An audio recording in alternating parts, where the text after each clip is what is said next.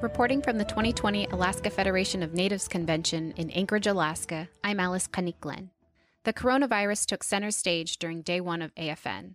Alaska's chief medical officer, Dr. Anne Zink, recalled the historic impact of the 1918 pandemic on the Alaska Native community. I think there's some real similarities. The difference is that we have new tools now. We have testing, we have a better understanding of science collectively, and we have tools to be able to try to minimize the spread. One of those tools is vaccination.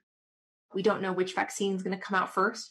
Uh, we don't know the recommendations for which age group or which uh, population, but we want to be ready. Zink said the state will submit a vaccination plan to the Center for Disease Control on Friday and expects limited vaccination distribution in Alaska by the end of the year. 60% of patients who seek care at the Alaska Native Medical Center come to Anchorage from outside of Alaska's road system. To prevent the risk of COVID spread, ANMC's Director of Community and Health Systems Improvement, Dr. Robert Onders, said they have changed up the intake process from the time a patient is admitted until they're released. I think we still can deliver care very safely. Many of these care needs that are being delivered day to day at ANMC can't be delayed another six months. Um, they need to get addressed. They need to have surgery. They need to have other procedures done. They need to come into Anchorage and we need to figure out a way to do that safely. During the morning panel, medical professionals recommended everyone consider getting a flu shot this year. The Council for the Advancement of Alaska Natives has also submitted a resolution to the AFN board to prioritize vaccination for vulnerable and underserved populations. The resolution also calls for a 100% flu vaccination rate for all Alaska Natives. The pandemic was also a key talking point for Alaska's senior sitting U.S. Senator Lisa Murkowski.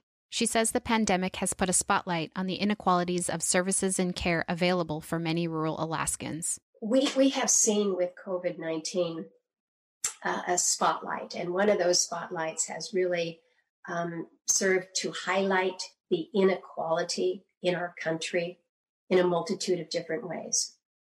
And we see that anger and, and frustration over these inequities manifest in racial tensions across the country, and it, it challenges, challenges all of us to ask the broader question, how, how do we address inequality in our country?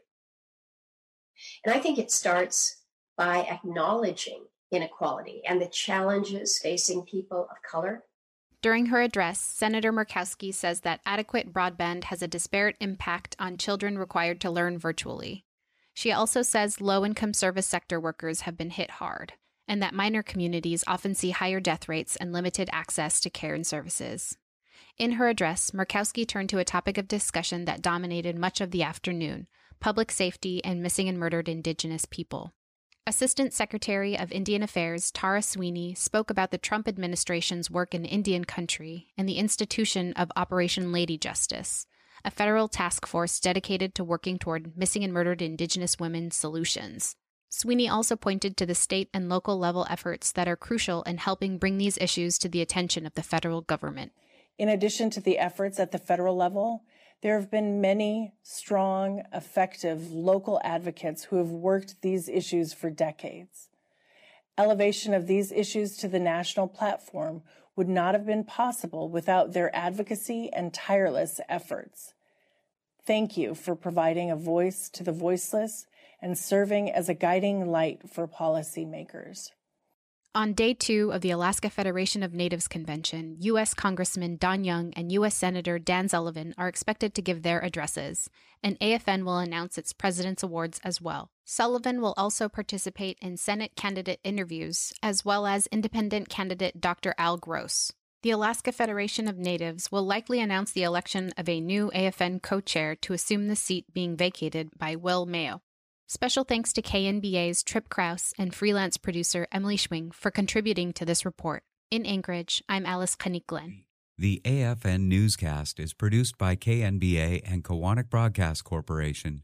Support provided by the CIRI Foundation, Cook Inlet Lending Center, South Central Foundation, Calista Corporation, Maniilaq Association, Centers for Medicare and Medicaid, and Rasmuson Foundation.